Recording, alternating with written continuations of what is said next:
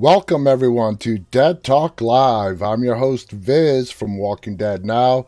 Want to welcome all of our viewers who are joining me tonight. If you're joining us for the first time and want more information about our show, as always, please visit us on the web at dead talk live dot com. You can find all of our featured, recent episodes, upcoming guests, prior guests, and a whole bunch more. Also, if you have yet to do so, please visit us on YouTube. Our channel's name is Walking Dead Now, and it would be greatly appreciated if you guys subscribe. And if you're there right now, please feel free to hit the thumbs up button on this broadcast. So let me say hello to some of you who are joining me tonight. I want to say hello to our regular C C Wheezy. Khaleesi Singer Chick is with us. Saz is going to be moderating on YouTube, Facebook, and uh, Twitter. We have Marie moderating on Instagram. Jason Byrne is with us on YouTube. Lindsay Sparks is with us on Facebook. Love the floating hearts on Instagram, guys. Keep those coming.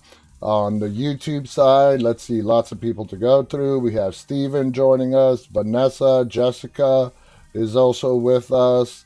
Uh, Soto is joining us. Heartbroken is with us. Welcome to everybody on Instagram, YouTube, Facebook, and Twitter. It is Wednesday night here on the East Coast of the United States. I know for some of our viewers, it is Thursday morning. Welcome to Gypsy Road, who's just joined us on YouTube. Uh, G D has joined us on Facebook and is waving at us. Welcome, welcome, everybody. Uh, so... Anyway, guys, uh, we took a little break yesterday from the show. We're back today. I uh, hope everyone is enjoying their day today. So let's just go ahead and get started on probably the biggest news that happened over the last forty-eight hours. And that is that Jeffrey Dean Morgan, real wife, his real wife, uh, Hilary, is going to be taking on the role of Lucille in The Walking Dead. So we are going to get to see Negan's backstory. We are going to get to see Negan uh, and his interactions with his uh, wife, Lucille, who is going to be played by his real wife, Hilary Burton. And that's going to be great. I can't wait. Those two uh, seem to have a great dynamic off the screen and on the screen. So I think it's the perfect choice for Lucille. And, you know, Jeffrey Dean Morgan and Hilary Burton are going to make a phenomenal team on The Walking Dead. So I'm just really jazzed about that. Uh, let's just go ahead and get started with this article that we have on that very topic and see what they have to say.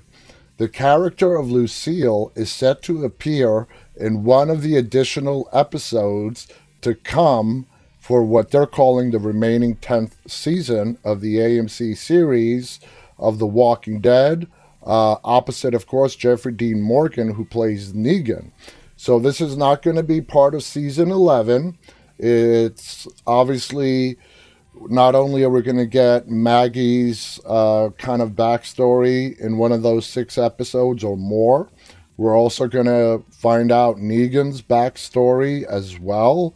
For at least one episode or maybe more, we're going to get to meet his wife, Lucille.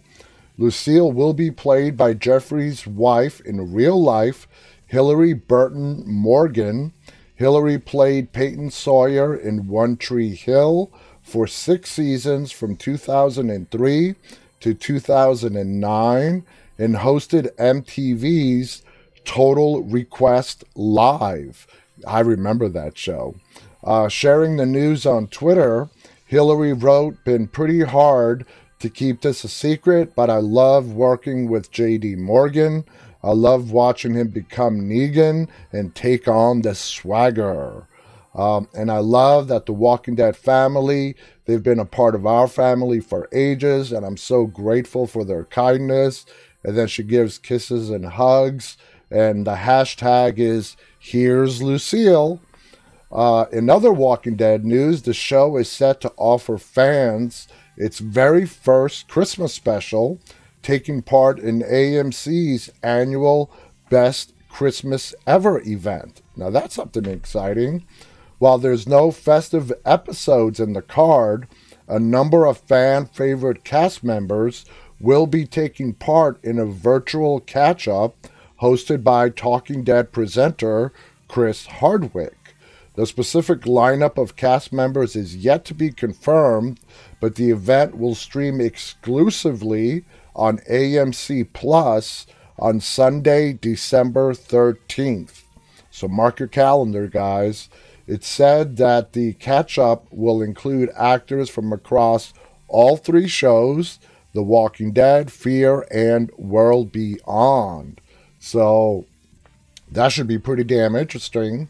Uh, it's going to be exclusively on A M C Plus, and it's going to air on Sunday, December thirteenth.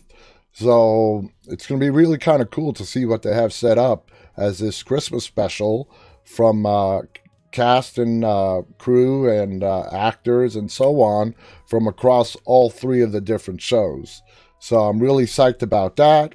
I'm psyched about Hilary taking on the role of Lucille.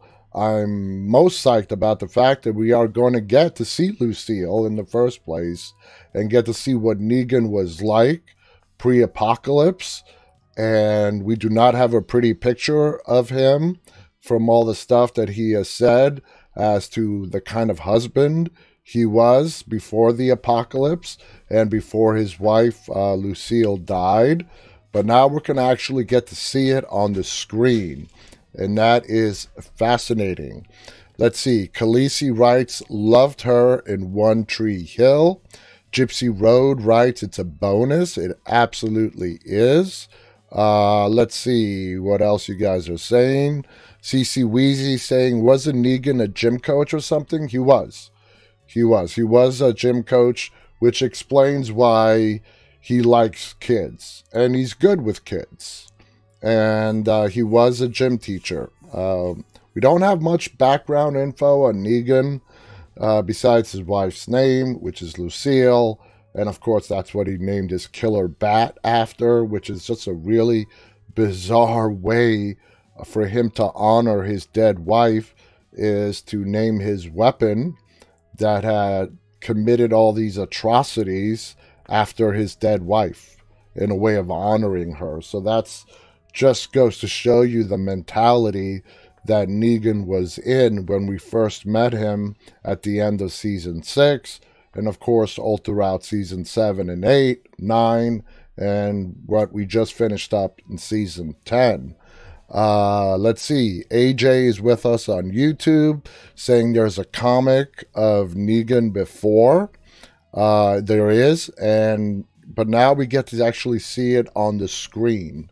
Uh, the comics are great. I love them, but now we can actually get to see it on the screen, play out, and see what their vision of, of what Negan was before the apocalypse and his relationship with his wife, Lucille, before she passed away. Uh, I'm a White Boy writes, the name of the comic book is called Here's Negan. Uh, Corey Adams on Facebook writes, I want to see how Negan became the evil son of a bitch he was in the beginning until his change. Well, we got a little hint of that from Negan himself when Alpha was leading him into the woods to give him his reward for being faithful to her. And her reward was, you know, very animalistic.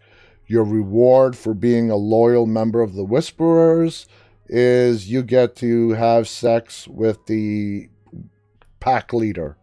But as he's undressing, where she had him turn around and he's taking off his clothes, he, by the look on his face, he fully expects Alpha to kill him. And he starts explaining to her, you can almost call it like a confessional. He really thought there was a good chance that he might die in that scene. She might take him out from behind. And it was Negan's way, I guess you can call it, his last confession, uh, explaining how he became the monster he became because that's what the world needed at that time. He never really went on to say that's what he thought the world needed. I believe his words were, I became a monster because that's what the world needed. uh, to explain all the atrocities he committed uh, in the earlier seasons that we got to see him. Uh, Gypsy Road writes, Negan knows how to survive. Yep, yep. Jason Byrne writes, sex with their socks. Yeah, the socks, yeah. Let's forget the mask part, but the socks, you know? Uh, yeah, that was creepy. That was creepy. That was uh, unique, very original from the Walking Dead team. You gotta, it was a very original scene. I'll give them that much. So, the next thing on our list is, when will The Walking Dead Season eleven be released? Is it the final season? When? We don't know. Is it the final season? Yes. And it's also going to be stretched over two years. Uh, while the pandemic may have temporarily slowed things down, work is once again underway on expanding the Walking Dead universe with the announcement of a major new casting. The zombie drama aired its original Season ten finale last month, but an additional six episodes will be broadcast next year, billed as the In-Between Quills. That's their quote, In-Between Quills. That's what they're calling it, which to me is more accurate than calling it Season ten or eleven. It's neither one or the other. It's just six extra episodes that we're getting between Seasons ten and eleven. Anyway, these extra episodes that will shed more light on the personal journeys of the core characters. While fans are keen to see what happens next, it's possible that the show could look quite different next year, as production is taking place amid the coronavirus pandemic. Showrunner Angela Kang has revealed that the team are thinking outside the box to find ways of making the show possible, with filming hoped to start before the end of the year. It could be a while before we have any precise details about the release date for Season eleven, but it's expected that the season will begin in late twenty twenty-one, with the second half airing in twenty twenty-two. And if I was to make a wager, I would say we were probably going to see the beginning of Season eleven on time schedule for release in the fall, October of twenty twenty-one. That's not confirmed. That's just my guess. They are filming those six extra episodes, and my guess is they are just going to keep the character, the actors there, and they're just going to go from those six extra episodes, maybe a little bit of a break, and then go straight into shooting Season eleven.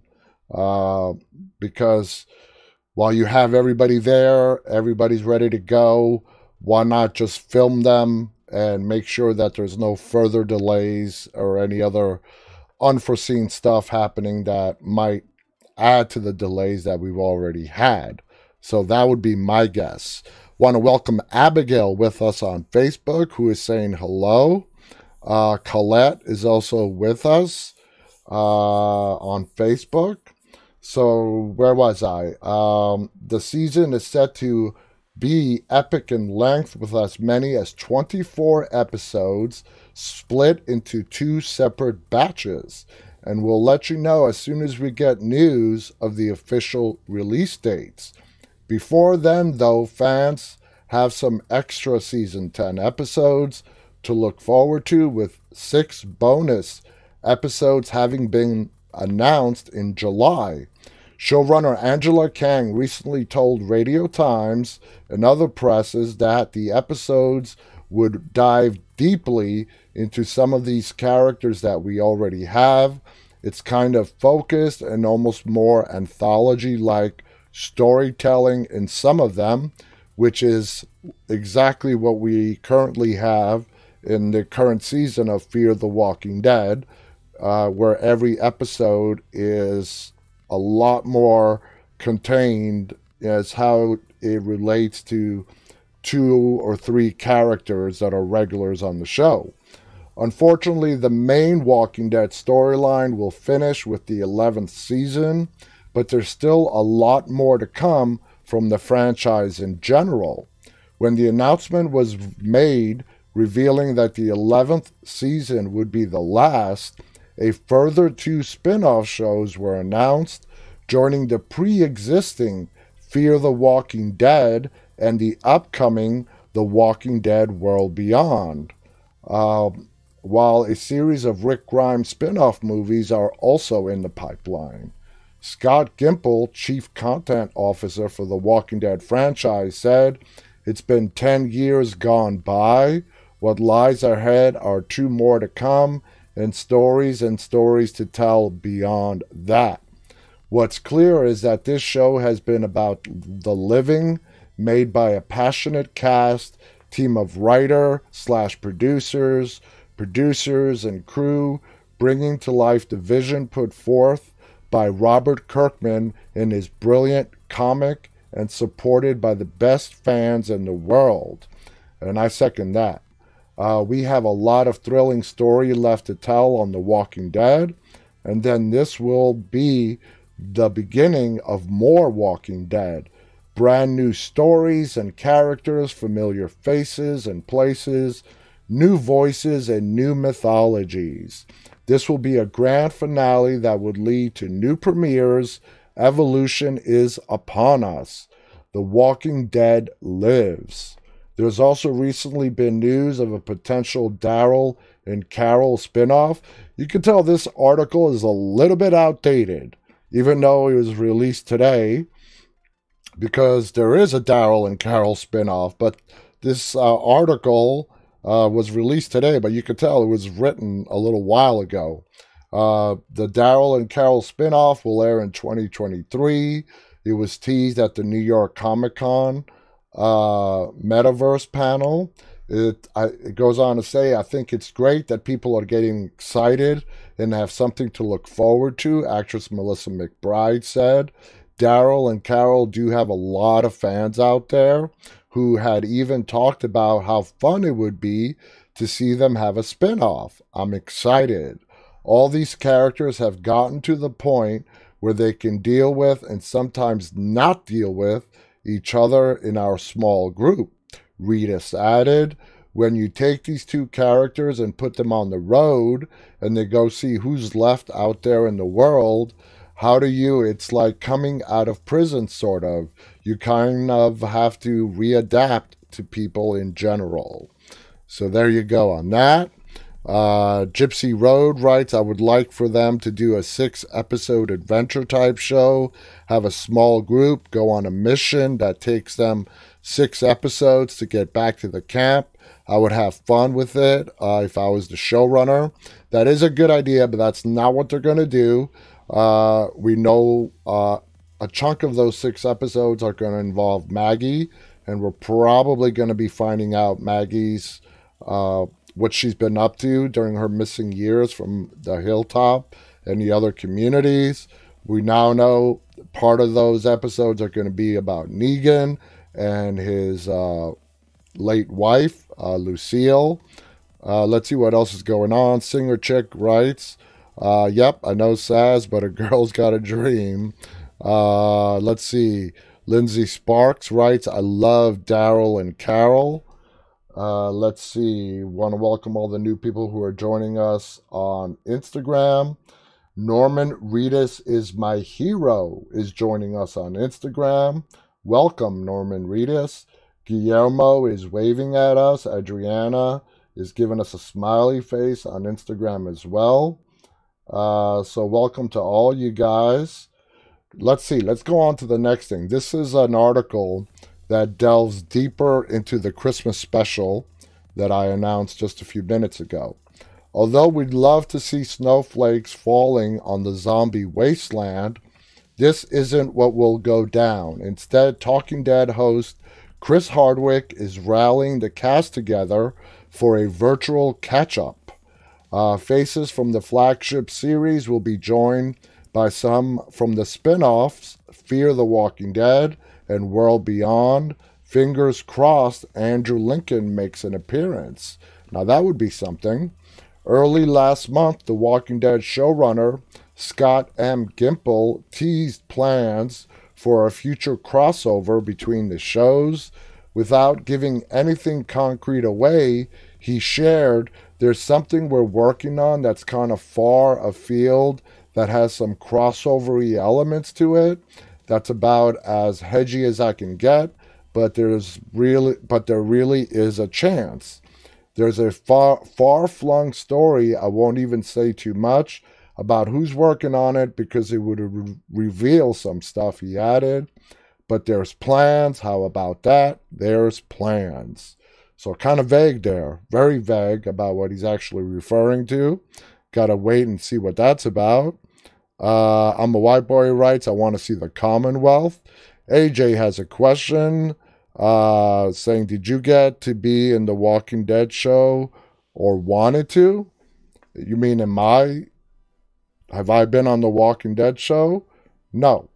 No, I've not been a part of the cast of The Walking Dead. Would I want to? Sure, why not? I'd love to be a guest spot. But like I said before, I don't want to be a walker. I want to be like a, a an extra.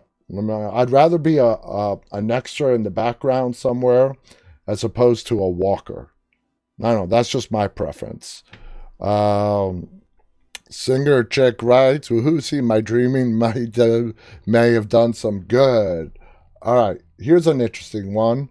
The Walking Dead fans brought to tears as a child start from the first ever episode post dramatic transformation image.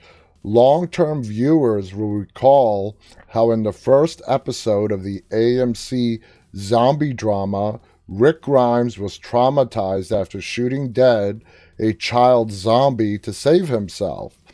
The, harrow- the harrowing scene saw a little girl named Summer, dressed in a pink pajamas and clutching a stuffed animal, run at him, her face disfigured and covered in blood.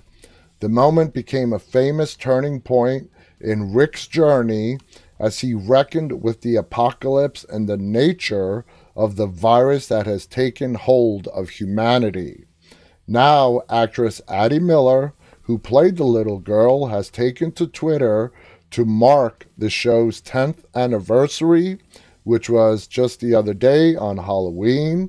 She shared two side-by-side snaps of her standing by her T V with her appearance on the show paused on the screen, how it started, how it's going. She captioned the tweet. Ten years ago uh, today, I filmed a little role that changed my life, she added. I am beyond lucky and thankful for everything this show has brought me. She signed off, I love hashtag The Walking Dead family and the community built around this show. The post racked up a whopping thirty thousand likes and was soon flooded with kind words from the show's fan base. Quote, this actually moved me to tears. Can't believe how time has flown, one user wrote. Another one wrote, this really hit me in the feels with the main series ending. Another one wrote, the end of an era for sure. I'll just, I will just be crying over here.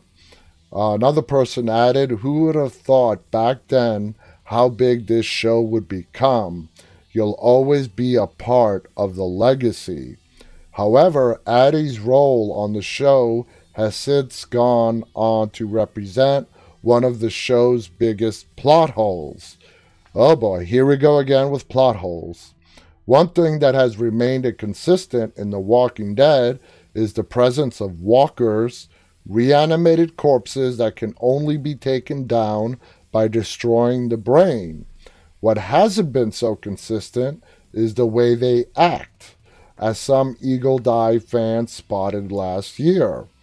And I was watching uh, season one uh, several days ago, and I know exactly where they're getting at in this article. You guys remember that uh, that scene where Glenn and Rick doused themselves in zombie guts to get from the rooftop mall store to the trucks to get everybody out of Atlanta, and it starts raining on them. The blood and guts starts to be washed away. and they make a dash for the fence. There are several walkers that have that moved a lot quicker in that scene than we that we have not really seen since. Okay? You want to call it a plot hole, call it a plot hole. It, it, it was, you know, like episode number two or three. It was number two, I believe, called Guts of the Walking Dead. But yeah, you know, there were some walkers not really running, but not the normal slow pace that we're used to today. They want to call it a plot hole, that's fine. You could come up with a lot of alternate explanations to that as well. They're freshly dead. The virus hadn't mutated yet. Uh, whatever. Colette on Facebook writes, I would love to be in it, like you, Viz, as an extra. Uh, I'm a white boy writes, no, I call it extras not doing what they were told. Lindsay Sparks writes, the episode was called Guts. If I remember correctly, it was. It was called Guts. They were probably told to walk slow, and they didn't. If that happened, I'm sure they would have they would have redone the scene. Uh, it wasn't a run. It wasn't a slow crawl that we see today. It was a brisk walk, is the best way I'm going to describe it. Uh, anyway, it goes on to say, when Rick encountered Summer, he called, little girl, I'm a policeman, don't be afraid, and beckoned her to come to him. At one point, she bent down to pick up an abandoned teddy bear, which she may have well dropped moments earlier. Next, she turns around to face him, revealing a lump on her face was missing and her eyes were glazed over.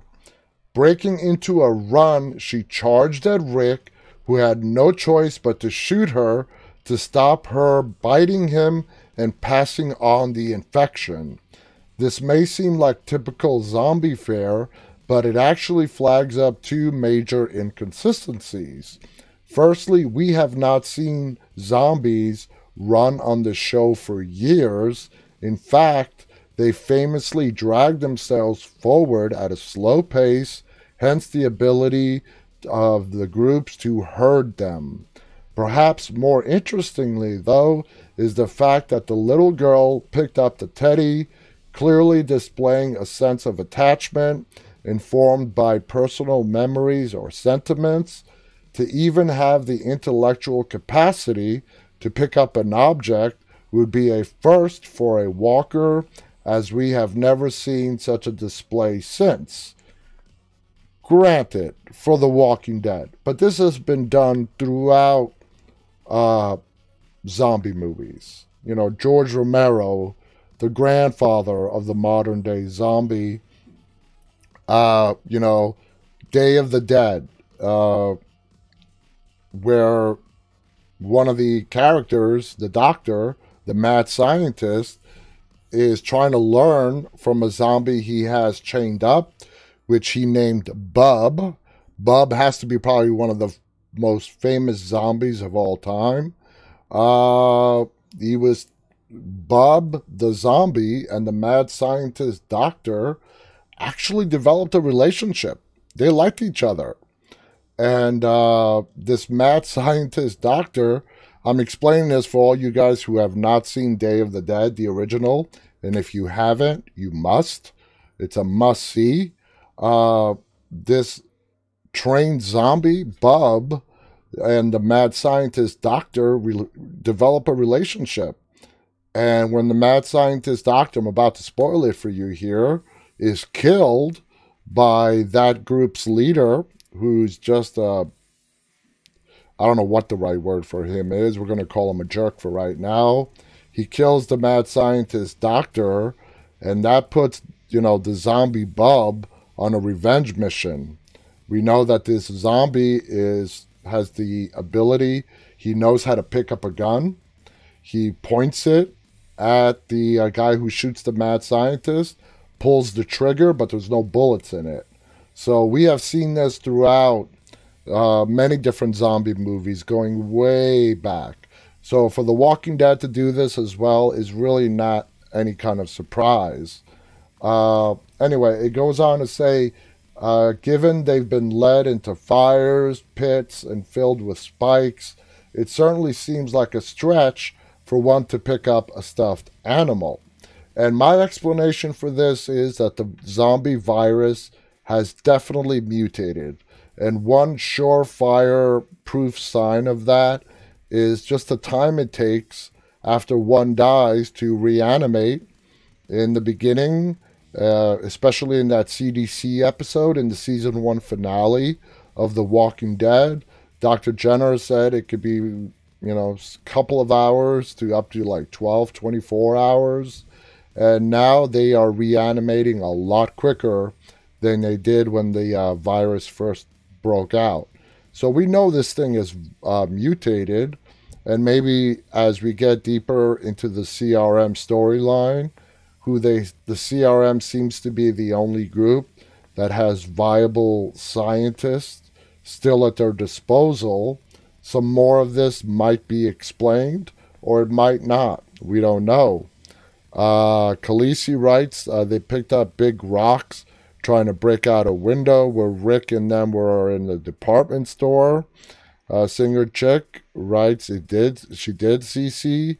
Little Phil is with us on YouTube, writing to C C. Yep, I remember. A J writes, uh, like Frankenstein. Bub did look like, Bub did look like Frankenstein.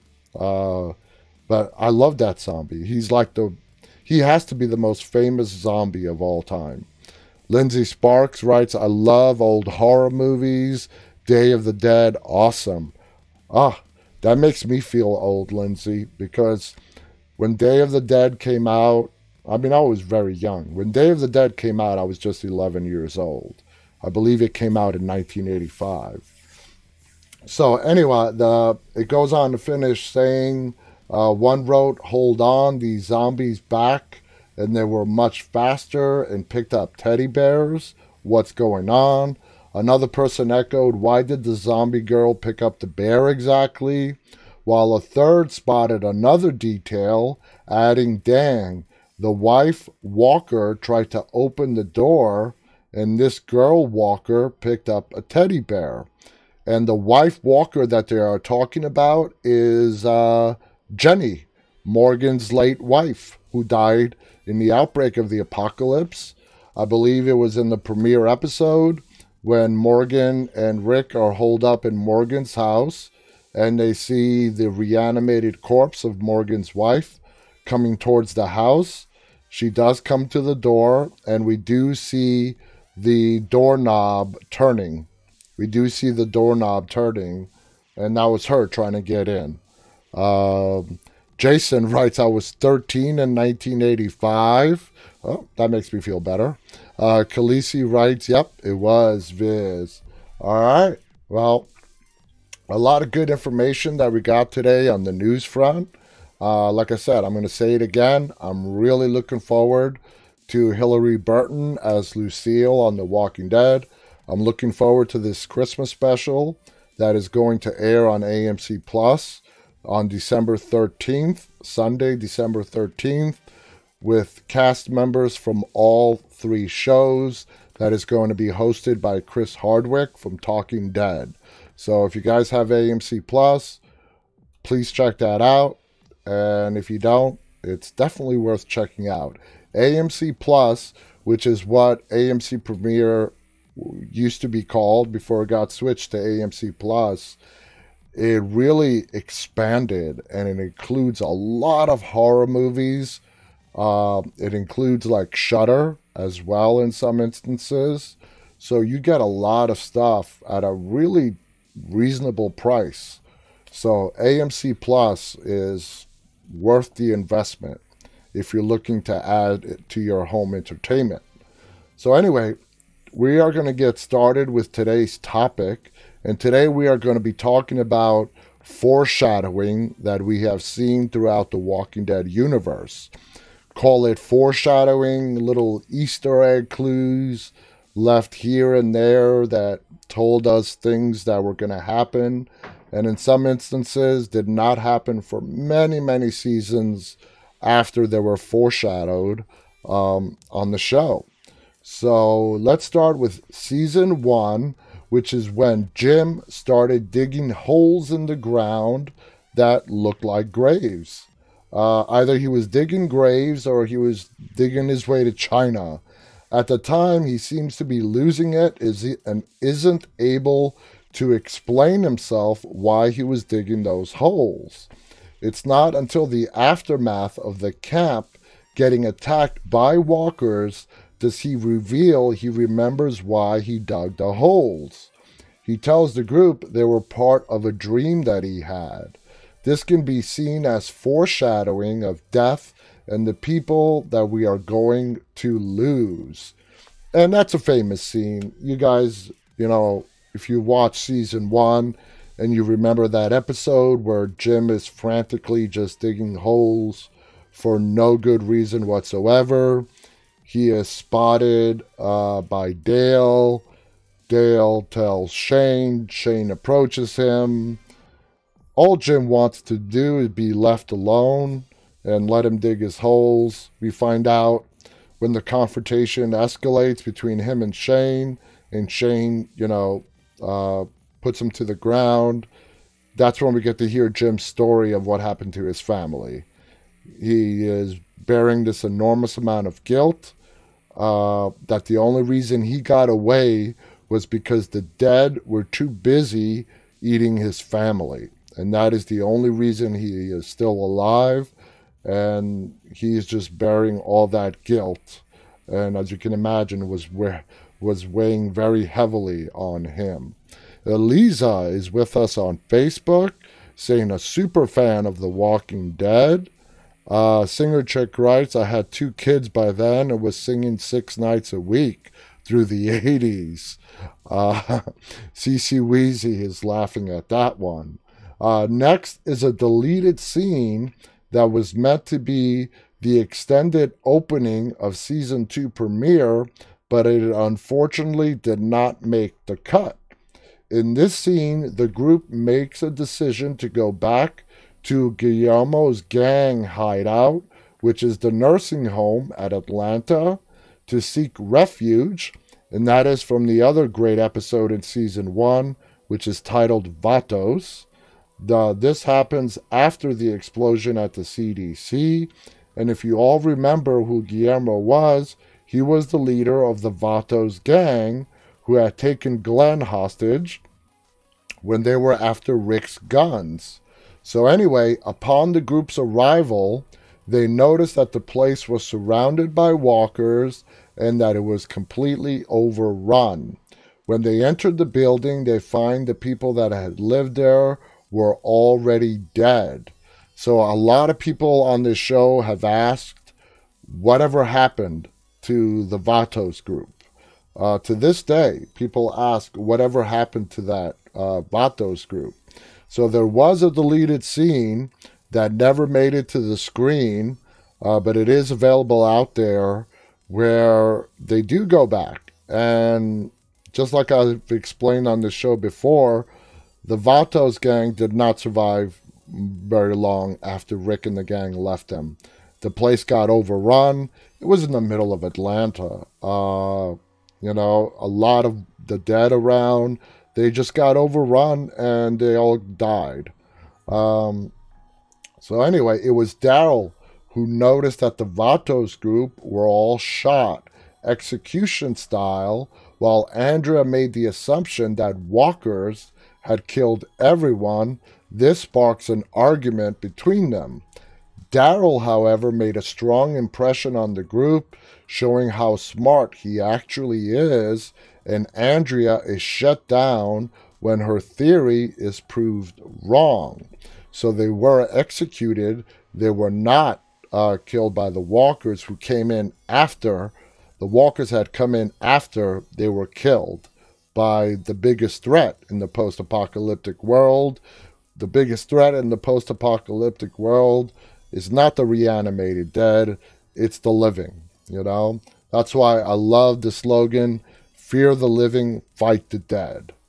The scene was like foreshadowing of the governor, since It was his style to shoot groups of other survivors and steal from them, just like the military group in season three.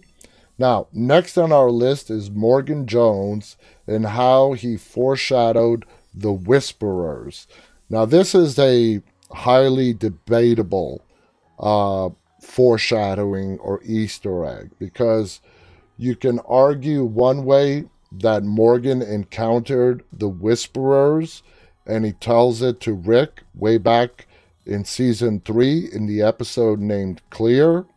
Or you can take the very simple explanation that Morgan at the time was completely insane. And he was. Morgan had lost his mind. He was trying to kill everything that moved, dead or alive, he didn't care. It was, uh, that's how the title, that's why that episode got its title. He was all about clearing, clearing the dead, clearing the living. He saw it as his mission to get rid of everyone. So that's why I'm calling this one kind of contested. And I've mentioned this before on this show. This is still while they are in Atlanta. Alpha and the Whisperers, uh, we saw in flashbacks, uh, Alpha, when uh, the outbreak started, was in Baltimore. Okay, when we get to meet her in season nine, and the Whisperers, they are in Northern Virginia, which is not that far away from Baltimore. Now, season three, where Morgan explains his encounter of seeing the living wearing the faces of the dead, that is still in Atlanta, in Georgia, which is over six hundred miles away from Northern Virginia. So that is the big inconsistency. Uh, I'm sure Morgan saying that was put in there on purpose by the writers, not for something that will ever be explained, but to plant the seed, you know, six years down the road, that we are going to get to meet the Whisperers. I do not believe that Morgan came across the Whisperers. I just want to make that very, very clear. Just because of the geography does not make sense. Okay, from Baltimore, Northern Virginia, all the way down to Atlanta, Georgia. But the writers did plant that line in when Morgan was telling Rick the story, um, which really wasn't making a lot of sense. He was uh, going in and out of his rambling. He did explain that his wife, Jenny, he couldn't shoot her. She approached Dwayne, and because Morgan could not put down his, his walker wife, Jenny, Jenny ended up killing Dwayne. Dwayne died, Dwayne turned, and then Morgan put, you know, he put them both down, and that led to him losing his mind. Uh, let's see, Colette on Facebook writes, didn't Eugene and Rosita hear them first? Yes, but that's in season nine. That's when we are starting to first be introduced to the Whisperers. It's in the beginning of season nine where Eugene wants to expand Uh, the area that the Alexandrians have explored, and they start expanding, you know, further out. Eugene goes to the tower to puts up to put up a radio relay so their um, communications can reach further out and possibly contact other communities or other survivors that might be out there.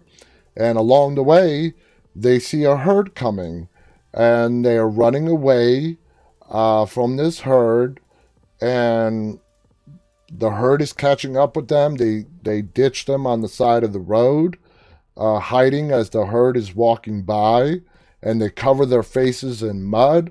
And as the herd of walkers is walking by, Eugene and Rosita, they hear them whispering, and they're like, the looks on their faces is like, what the hell is going on? They have no idea what's going on at this point. But that is literally like the, our first introduction to the Whisperers, which took us all the way to the mid-season finale of season nine, which is where we lost Jesus. And, you know, that's when we get to see them uh, have their masks taken off after uh, they kill Jesus. Then Daryl takes out the uh, Whisperer that killed Jesus, rips the mask off him, and lo and behold, it's living people who are mo- walking amongst the dead. Uh, Kat writes, I thought the walkers were evolving, which freaked me out. Uh, no, I knew, I knew, because I knew we were getting the Whisperers from the start of season nine. And I was really anticipating it, and I loved, I loved how they did the introduction of the Whisperers uh, slowly, very slowly, over the course of eight episodes, starting with season nine, in the in the very beginning of season nine, all the way to that mid-season finale, which was episode eight of season nine. So anyway, moving along, uh, in season four, when Daryl and Beth are sitting on the porch on the funeral home, Beth gives him two predictions. The first is that Daryl will miss her when she is gone, and that can be seen as foreshadowing to her own death. The second is her prediction that Daryl is going to be the last man standing, which is right on track with the Daryl and Carol spinoff being announced. Daryl is going to be one of the last people standing, along with a whole bunch of other people. The Commonwealth, Alexandria, as if they follow the comic books, the Commonwealth, Alexandria, Hilltop, Oceanside are all going to integrate in one way or another. That is going to play out over the course of the two years, the twenty-four episodes that we're going to get in season eleven. It's going to be very exciting to see which part of the comics they decide to keep, which parts they decide to change. Either way, it's going to be very exciting. Now, in season in the, in the season four finale, uh, which is where we got to meet Terminus, and the episode was called uh, just the letter A. When the group were held captive in Terminus and the fate it had, they were all in the boxcar labeled with the letter A. Then later on, after the group arrive and settle in Alexandria, at the welcome party that the welcome pa- party that Deanna threw for them, both Rick and Jesse got A stamps on the back of their hands from Jesse's son, Sam. There is also an A stamped on the railing of the steps at Carol's front porch. There are further references made by Jadis to the letters A and B in season nine, when Rick is, of course, taken away by that C R M helicopter. So basically, the letter A has significance. It keeps popping up in various seasons and different episodes of The Walking Dead. Uh, Jadis had also referenced this prior to Rick being picked up. This was when she was on the walkie-talkie, making some sort of deal with who we now know is the C R M. This excessive use of the letter A kind of builds a pattern here that is still a mysterious, a mystery to solve for every fan out there. And as World Beyond Fear progress, we are starting to get little drips and drabs of information that is steering us uh, towards an explanation as to what this A and B is. I don't think we're going to get the final explanation until the Rick Grimes movies come out. Uh, now we move on to the Wolves, which were one of the main antagonists in season six. We cannot forget the brutal wolves. Before we got to know them, there were subtle hints of their existence throughout the previous season, which was season five. Sometime between Noah's arrival and the departure from Grady Memorial Hospital, which was where Noah and Beth were being held captive by, you know, the antagonist Dawn in Atlanta, the wolves attacked uh, the home estate of where Noah lived. It was Noah's community and what he was trying to get back to. And what the group, Rick and company, were looking forward to what might be a safe place for them to reside in. The wolves killed many of uh, the inhabitants of Noah's old community, mutilating their bodies. And how do we know it's the wolves? Because of the letter W. Uh, the letter W that is graffitied into the walls of that community. Uh, that is what leads us to believe that it was the wolves, and also that the wolves are a migrating group. They are sort of nomadic as opposed to the Whisperers, who really, like I said, Alpha started in Baltimore. After so many years in the apocalypse, never really made it beyond Northern Virginia. But in regards to the wolves, we have clear evidence to say this is before Rick made the final decision for them to go up to Washington. So they were still near the Georgia area, whether it's near Atlanta or not, that is not clear. But the wolves seem to have migrated. You can almost say followed the same path that Rick and company took from Georgia all the way up to Alexandria, which is where they attack Alexandria. Um, they were also famous for carving the letter W, not only on their own foreheads to identify themselves, but also on the uh, the dead. You see, they did not just kill people and destroy the brain, which was sort of, you know, the ones that we got to hear speak, saying they were saving people by killing them. Uh, they were killing them to allow them to turn. They didn't want them to uh, stay dead. They wanted them to reanimate. And they marked all their kills by putting the W on their foreheads as well. And they also had the W on their foreheads to go along with the dead as also. So they were they were just a twisted group. And we had, uh, you know, Benedict Samuel, who played Owen. And that was a great interview when we had him on our show. And he had some great insight into, you know, how he played the character of Owen and what he felt were the motivation of the the wolves themselves. Now, Daryl actually mercy kills an undead woman who was tied to a tree in the woods with the letter W carved into her forehead.